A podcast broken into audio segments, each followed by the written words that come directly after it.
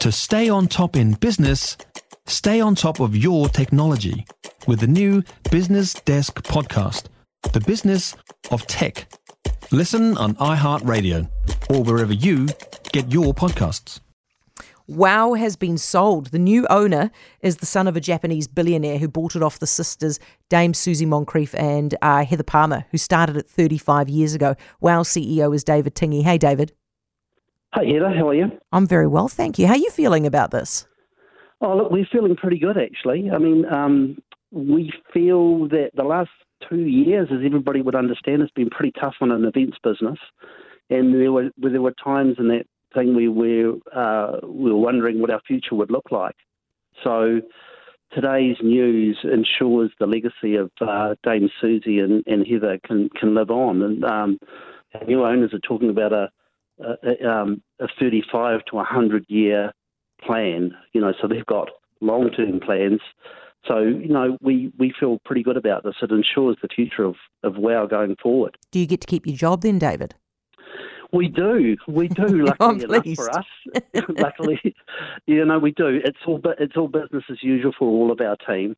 Okay, um, so basically, what that means is if you if you're a big fan of WOW and you've been turning up for years for 35 years, next year it's going to be same same hands still in charge, right? Same same hands still in charge, but we are going to lift the bar as we've done this year. Biggest audience we've ever played to this year. Over nearly 900,000 people have seen WOW. Uh, it's a huge event, and this year, biggest audience ever. So, yeah, same crew, same team, lifting the bar. Do we know how much this guy paid? Uh, I do, but I'm not going to tell you. Well, is it enough to retire on? Um, look, in terms of for Suzie and Heather, uh, it's it, it means it, it's comfortable for them to get out of the business. They does it reflect, to, David? Does it reflect how much hard work they've done and how much they actually deserve? You'd have to you'd have to ask them that, but I think I think they've achieved fair value for this. I mean, Brilliant. it's a it's a good business. It's an international great business, and yeah, they've they've um, it's a good day for them. Thank you, David. I appreciate it, and, and congrats on keeping your job and everything going well, David Tingey, World of Wearable Arts CEO.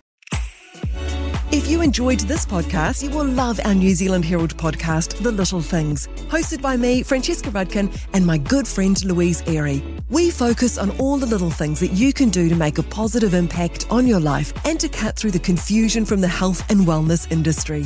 Join us every Saturday to hear from the experts for all the tips and advice you need. Just search The Little Things on iHeartRadio or wherever you get your podcasts.